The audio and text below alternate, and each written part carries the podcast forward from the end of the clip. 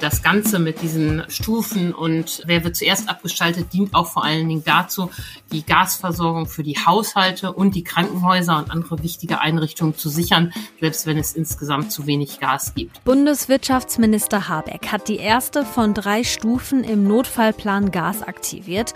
Grund sind möglicherweise drohende Lieferengpässe, wenn der russische Präsident Putin sein Gas wirklich nur noch gegen Rubel ausliefern sollte. Was das alles genau bedeutet, klären wir in dieser Folge. Rheinische Post Aufwacher. News aus NRW und dem Rest der Welt. Und wir sprechen über den Wendler. Der Schlagersänger Michael Wendler sorgt ja immer wieder für Schlagzeilen, auch und vor allem mit seiner Haltung zu Corona. Diesmal geht es um einen Streit um Aussagen zu einem Attest. Gut was los also in diesem Aufwacher. Ich bin Wiebke Dumpe. Hallo zusammen. Und wir starten wie immer mit den Meldungen aus der Landeshauptstadt und die kommen von Antenne Düsseldorf. Hallo Wiebke, wir sprechen heute über das Aus der Maskenpflicht an den Schulen. Dann gibt es an einer Düsseldorfer Kreuzung aktuell Probleme und dann laufen noch Wartungsarbeiten bei der Stadt. Auch das ist heute Thema bei uns. Ab kommender Woche heißt es auch an Düsseldorfer Schulen theoretisch keine Maskenpflicht für Schülerinnen und Schüler. Dieses Ende der Maskenpflicht hat nicht nur im Landtag gestern für Diskussionen unter den Parteien gesorgt, auch die Lehrergewerkschaft GEW hat wenig Verständnis. Monika Maraun ist Schulleiterin der Paulusschule in Düsseldorf und GEW-Sprecherin für den Bereich Grundschule. Sie sagt, die Maskenpflicht wird zu früh aufgehoben. Aktuell sind in den Grundschulen immer wieder viele Corona-Fälle unter den Kindern. Äh, gleichzeitig auch viele Corona-Fälle unter den Lehrern und die Familien, die in die Ferien gehen, die endlich die Urlaubsreise gebucht haben. Das könnte unter Umständen dadurch blockiert werden. Sie hoffe auf Verständnis und Umsicht der Eltern, sodass die Kinder jetzt vor den Ferien die Maske weitertragen. Offiziell endet die Maskenpflicht an Schulen in NRW zum 2. April. Wir werden in den nächsten Wochen noch einmal nachjustieren, das sagt Rolf Poppenborg aus dem Düsseldorfer Amt für Verkehrsmanagement über die neue Ampelschaltung in Bilk.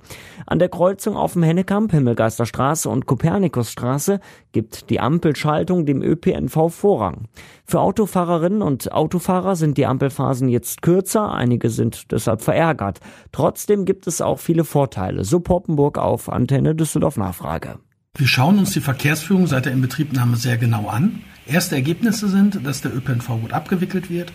Auch hat die neue Führung des Radverkehrs im Kreuzungsbereich einen großen Mehrwert. Leider ist zeitweise ein Rückstau auf der Hauptrichtung zu beobachten. Dieser Rückstau ist zwar nicht kritisch, hier sehen wir aber noch Verbesserungspotenzial. Seit gut einer Woche gibt es die neue Ampelschaltung an der Bilker Kreuzung. Einen Termin für den neuen Perso im Bürgerbüro vereinbaren oder zum Beispiel den Urkundenservice der Stadt nutzen. Das geht heute Morgen nicht online. Zwischen 7 und 9 Uhr ist das Internet-Service-Portal der Stadt nicht zu erreichen. Dort werden wichtige Wartungsarbeiten durchgeführt, heißt es aus dem Rathaus. In diesem Portal können wir normalerweise alle Dienste nutzen, die die Stadt im Netz anbietet. Nach 9 Uhr steht das Portal demnach wieder zur Verfügung. Alle anderen Internetseiten der Stadt und das Corona-Portal sind von den Wartungsarbeiten heute Morgen nicht betroffen, heißt es. Und soweit der Überblick aus Düsseldorf. Mehr Nachrichten gibt es auch immer um halb bei uns im Radio und rund um die Uhr auf unserer Homepage antennedüsseldorf.de und natürlich in unserer Antenne Düsseldorf App. Ich finde ja die Vorstellung davon, dass ich die Heizung anmache und es einfach kalt bleibt, echt nicht witzig. Jeder von euch, der im Winter schon mal einen Heizungsausfall miterlebt hat, wird mir da sicherlich zustimmen. Und ich stelle es direkt zu Beginn mal klar, ein flächendeckender Ausfall droht uns auch nicht. Aber klar ist, wir sind abhängig von russischem Gas, auch beim Heizen. Und wenn das nicht mehr fließen sollte, dann bleibt die Bude eben kalt. Wegen des Streits darum, dass der russische Präsident Putin für Gas aus seinem Land jetzt eigentlich nur noch Rubel und keine andere Währung mehr akzeptieren will, hat Bundeswirtschaftsminister Habeck die erste Frühwarnstufe im Notfallplan Gas ausgerufen. Was das für uns bedeutet, das bespreche ich jetzt mit Antje Höning. Sie leitet die Wirtschaftsredaktion bei der Rheinischen Post und ist jetzt zu Gast im Aufwacher. Hallo Antje. Hallo Wiebke. Notfallplan, ne? Das klingt ja erstmal ziemlich bedrohlich. Was genau ist denn dieser Notfallplan Gas eigentlich? Ja, das ist ein langes Papier, das schon äh, immer in den Schubladen gelegen hat und wo notiert ist, was zu tun ist, wenn ein Lieferengpass droht, wenn es Probleme gibt oder gar einen Lieferausfall gibt. Als man den aufgeschrieben hat, hat man eher an so Sachen gedacht wie ganz viel Bedarf, ganz kalt im Winter. Aber nun nutzt man diesen Plan, um sich auf dieses Unvorstellbare, den Krieg und den damit verbundenen russischen Gaslieferstopp, der drohen könnte, vorzubereiten. Ich betone noch nochmal könnte. Ähm, was heißt denn das jetzt für uns hier in NRW, also dass der Wirtschaftsminister diese Frühwarnstufe ausgerufen hat? Genau, dieser Plan enthält drei Stufen und der Bundeswirtschaftsminister Habeck hat jetzt die erste Stufe ausgerufen und das ist sozusagen eine rein äh, vorsorgerische Maßnahme. Jetzt wird ein Krisenstab eingerichtet beim Bundeswirtschaftsministerium mit den Versorgern und der Netzagentur und dieser Krisenstab muss jeden Tag die Lage äh, bewerten und soll damit ganz schnell in der Lage sein, weitere Maßnahmen zu ergreifen. Also wo kriegt man schnell noch Energie her, wenn was klemmt? Aber er ist auch dazu da, um bei einer weiteren Verschärfung der Lage, falls die dritte Stufe ausgerufen werden muss, zu handeln. Und ähm, da in dieser dritten Stufe, da geht's dann richtig zur Sache. Da geht's dann nämlich um die Frage, falls einfach zu wenig Gas da ist, wer wird zuerst abgeschaltet? Und äh, da kommt dann auch natürlich NRW ins Spiel. Die Gespräche dazu laufen schon seit Wochen und äh, auch NRW-Unternehmen sind in diesen Gesprächen beteiligt. Es geht immer um die Frage, welches Unternehmen kann man abschalten, wo geht das gar nicht, weil man es braucht. Zum Beispiel ein Beispiel, was wir alle sofort einsehen werden. Äh, die Glasindustrie will man im Moment nicht abklemmen, weil die Ampullen, die Glashersteller für die Impfstoffherstellung produzieren, natürlich weiter dringend benötigt werden, weil die Pandemie ja auch noch nicht vorbei ist. Und welche großen Unternehmen könnte das treffen, wenn wir jetzt schon mal gerade da sind? Ja, da lassen sich alle nicht so ganz in die Karten gucken. Teilweise haben Unternehmen Verträge, ähm, wenn sie sich abschalten lassen, dann kriegen sie halt günstiger das Gas ähm, vorher. Aber man wird eben auch gucken, wo sind große Verbraucher. Es heißt ThyssenKrupp Steel, also die Stahlwerke ähm, seien da auch in Gesprächen. Der Aluhersteller Alunorf, mit dem ist die Netzagentur auch in Gesprächen. Man spricht mit allen großen Gasverbrauchern und guckt, was machbar und möglich ist. Das wäre ja dann der Punkt, an dem man in Warnstufe 3 dieses Notfallplans wäre. Jetzt aktuell ist kein Unternehmen davon betroffen und wir Haushalte schon gar nicht, richtig? Ja, genau. Haushalte, um das nochmal ganz klar zu sagen, müssen sich gar keine Sorgen machen. Sie sind sogenannte geschützte Kunden, wie das ähm, in diesem Notfallplan heißt. Und äh, das Ganze mit diesen Stufen und wer wird zuerst abgeschaltet, dient auch vor allen Dingen dazu, die Gasversorgung für die Haushalte und die Krankenhäuser und andere wichtige Einrichtungen zu sichern, selbst wenn es insgesamt zu wenig Gas gibt. Und NRW-Wirtschaftsminister Andreas Pinkwart hat auch noch einmal betont, die Gasversorgung für die ähm, Haushalte sei sicher. Das betont auch Uniper, das Düsseldorfer Unternehmen. Also da gibt es ähm, aktuell ja sowieso noch kein Problem. Noch liefern die Russen und die Haushalte sollen auch äh, die letzte in der Kette sein. Also die letzten Gasmengen, die es gibt, gehen an Haushalte und Krankenhäuser. Was machen denn eigentlich NRW-Politik und auch die Bundespolitik dafür, dass wir unabhängiger werden von dem Gas aus Russland? Ja, da wird ja schon eine ganze ähm, ähm, Reihe gemacht. Ähm, das Problem beim, ist beim Gas am allergrößten. Bei Öl ist man schon recht weit. Habeck sagt, Ende des Jahres können wir unabhängig von russischem Öl sein. Aber auch beim Gas ist es gelungen, den Anteil Russlands an den Importen von 55 auf 40 Prozent zu senken. Das läuft dann so, dass Gaslieferverträge nicht verlängert werden, dass ähm, man ja versucht, mehr LNG, also Flüssiggas ins Land zu bekommen. Dazu war Habeck ja auch unlängst in Katar ob das dann gut ist, wenn man den einen Autokraten gegen den anderen ersetzt, steht ja auf einem anderen Brett. Mhm. Aber erstmal geht es um die Frage, mehr Quellen aufzutun. Man ist in Gesprächen mit Norwegen, um äh, da noch mehr zu bekommen, als man äh, bisher vereinbart hat. Und so versucht man verschiedene Wege zu gehen, um die Abhängigkeit zu senken. Ihr habt ja für die Recherche auch mit Arbeitgebern gesprochen aus NRW. Was sagen die so zu der Maßnahme? Ja, die ähm, allen mit, mit allen, mit denen wir gestern gesprochen haben, sagen einhellig, das ist der richtige Schritt. Wir müssen vorbereitet sein. Wir wissen nicht, wie es mit Putin weitergeht. Putin hat zwar gestern dann erstmal wieder gesagt, vielleicht setzt er dieses Rubel, ähm, vielleicht setzt er diese Rubelmaßnahme doch nicht sofort in Kraft, sondern schrittweise. Also es sah so aus, als würde er da einen kleinen Schritt zurückgehen. Aber egal, die Sorge vor einem russischen Gaslieferstopp steht ja im Raum. Deshalb sagen alle, mit denen wir gesprochen haben, richtige Maßnahme, wir müssen vorbereitet sein. Die NRW-Arbeitgeber betonen aber auch noch, dass der Westen jetzt nicht seinerseits ein Embargo verhängen soll. Also es gibt ja Forderungen, zum Beispiel auch von Agnes Strack-Zimmermann von der FDP, dass der Westen jetzt von sich aus sagen soll, wir wollen kein russisches Gas mehr, um Putin zu schaden. Und davor warnt die Wirtschaft, die deutsche Wirtschaft doch sehr, sehr eindringlich. Sie sagt, das ist nicht absehbar, was dann passiert, wie die Lieferketten reißen, ob es dann Massenentlassungen gibt, ob dann die Preise explodieren, ob dann Pharmalieferungen nicht mehr stattfinden und so weiter. Und das haben die Arbeitgeber in NRW gestern noch einmal gesagt, dass man da doch aufpassen muss. Außerdem waren die natürlich davor, Haushalte und Industrie gegeneinander auszuspielen. So wird es aber kommen. Also wenn zu wenig Gas da ist, wird der Staat die bitteren Entscheidungen treffen müssen. Wer ist denn nun berechtigter als ein anderer? Da ist ja Gassparen jetzt generell die Devise. Dazu sind wir auch alle Privatleute jetzt aufgerufen. Hast du vielleicht ein paar Tipps für uns, wie wir das im Alltag ganz gut umsetzen könnten? Ja, ähm, genau. Dazu hat Habeck auch aufgerufen. Da kann man sicher auch einiges machen. Das löst natürlich nicht das generelle Problem. Aber klar, wenn ihr lüftet, ähm, äh, dreht die Heizung äh, vorher runter. Man sollte überlegen, wo man nicht auch Strom sparen kann, denn ein Teil des Stroms wird ja auch mit Gaskraftwerken erzeugt. Und was wir da an Gas einsparen können, steht uns für die Wärme zur Verfügung. Da sind ja so die gängigsten Tipps. Mach die Spülmaschine voll, wenn du sie anstellst. Äh, mach die Waschmaschine äh, voll, bevor du sie anstellst.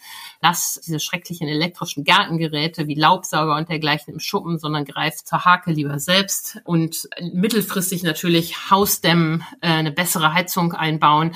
Aber das wird uns erst eher mittelfristig helfen. Und ja, jeder kann einen kleinen Schritt tun. Die Lösung ist das natürlich alles nicht. Und auf der Autobahn noch ein bisschen langsamer fahren hilft natürlich auch. Ganz genau. Aber nicht beim Gas, sondern beim Öl. Stimmt, aber das müssen wir ja auch sparen. Bundeswirtschaftsminister Habeck hat die Frühwarnstufe im Notfallplan Gas ausgerufen, wegen des Streits mit Putin darüber, dass der Westen Gaslieferungen nur noch in Rubel bezahlen darf. Putin hat gestern Abend dann übrigens Kanzler Scholz noch zugesagt, dass Deutschland auch weiterhin Gas erstmal in Euro bezahlen darf.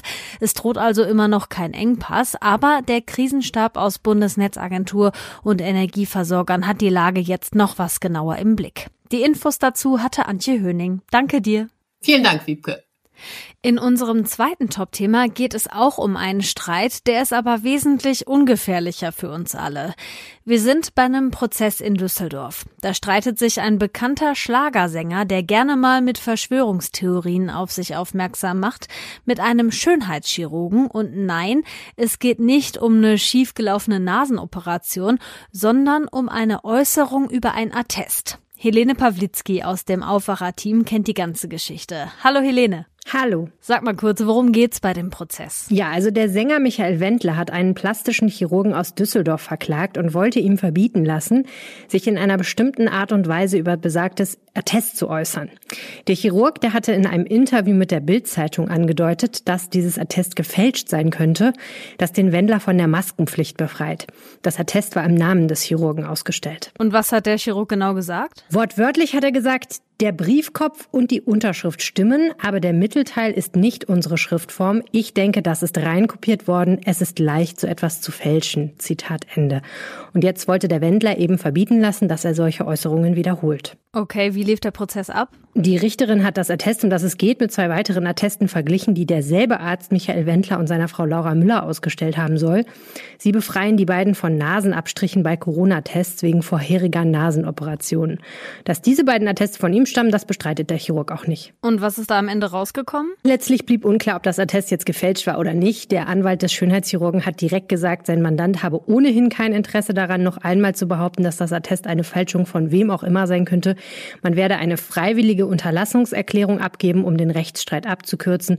Damit hat der Wendler also erreicht, was er wollte. Viel Lärm wieder um nichts also, ne? Einmal mehr möchte man sagen. Michael Wendler ist ja mittlerweile sehr bekannt dafür, dass er falsche Informationen zu Corona verbreitet. Hm. Zuletzt hat er auf Telegram einen Artikel gepostet, in dem behauptet wird, die Impfung verursache AIDS. Ja, und das stimmt natürlich auf gar keinen Fall. Danke, Helene, für die Infos. Sehr gerne. So, und das hier könnt ihr heute auch noch im Blick behalten. Heute wird wieder gestreikt. Gleich mehrere Gewerkschaften rufen Personal zu Warnstreiks auf. Der Marburger Bund, das ist die Gewerkschaft für angestellte Ärztinnen und Ärzte, der fordert unter anderem verlässliche Ruhezeiten, weniger Belastung und auch mehr Geld für das ärztliche Personal in Kliniken. Deshalb sollen sie heute bundesweit die Arbeit niederlegen. Auch an den Kitas und in Pflege- und Sozialeinrichtungen, zum Beispiel in NRW, wird heute gestreikt. Damit will die Gewerkschaft Verdi den Arbeitgebern mehr Druck machen. Die lehnen bessere Arbeitsbedingungen und mehr Geld für Beschäftigte im Sozial- und Erziehungsdienst nämlich bisher ab. In Düsseldorf soll es dazu auch eine zentrale Kundgebung geben. Die Stadt Köln schickt heute 120 Paletten mit Hilfsgütern nach Kiew. Oberbürgermeisterin Reka hatte dem Kiewer Bürgermeister Klitschko Hilfe angeboten. Die Stadt Kiew hat Reka daraufhin eine Liste mit Dingen geschickt, die dringend gebraucht werden, und diese Lieferung startet am Mittag am Niederhafen in Köln. Die NRW-Landesregierung will geflüchtete ukrainische Frauen vor Ausbeutung und vor Menschenhandel schützen. Deshalb startet heute in ganz Nordrhein-Westfalen eine Kampagne an Bahnhöfen in den großen Städten. Zum Auftakt wird NRW-Heimat- und Kommunalministerin Scharrenbach außerdem sagen, was die Landesregierung für die Unterbringung von ukrainischen Frauen machen will. Die Agrarminister der Länder sprechen ab heute unter anderem darüber, welche Folgen der Krieg in der Ukraine für die Versorgung der Bevölkerung in Deutschland hat. Dabei geht es auch um die steigenden Preise für landwirtschaftliche Rohstoffe. Außerdem wird es bei dem Treffen um die Nutztierhaltung gehen und um die afrikanische Schweinepest. Das Treffen dauert zwei Tage. In Peking in China steht ab heute eine australische Journalistin vor Gericht. Ihr wird vorgeworfen, Staatsgeheimnisse ans Ausland weitergegeben zu haben. Die in China geborene Journalistin hatte für das chinesische Staatsfernsehen gearbeitet und wurde vor eineinhalb Jahren festgenommen. Sollte sie verurteilt werden, droht ihr als Höchststrafe lebenslange Haft. Und zum Schluss gucken wir noch kurz aufs Wetter. Die warmen Tage sind leider erstmal vorbei. Der Tag startet heute grau, teilweise mit Regen. Im Nordwesten am Abend sogar mit Schnee und Schneeregen. Dazu zwischen drei und acht Grad im Flachland. Auf den Bergen was kälter, da sind um die zwei Grad drin. Der Freitag startet dann so ähnlich. Im Laufe des Tages wird es aber trockener bei maximal fünf Grad. Das war der Aufwacher am Donnerstag, den 31. März. Wenn ihr immer auf dem neuesten Stand bleiben wollt, dann abonniert den Podcast, wenn ihr das noch nicht gemacht habt. Und ich mache mal kurz noch Werbung in eigener Sache. Am Samstag gibt es eine Aufwacher Frag mich alles Folge mit einem Imker. Dem habe ich eure Fragen gestellt und selber noch eine ganze Menge über Bienen und Honig gelernt. Hört mal rein, ich würde mich freuen. Mein Name ist Wiebke Dumpe. Tschüss und ja, bis Samstag dann. Mehr Nachrichten aus NRW gibt's jederzeit auf RP Online. rp-online.de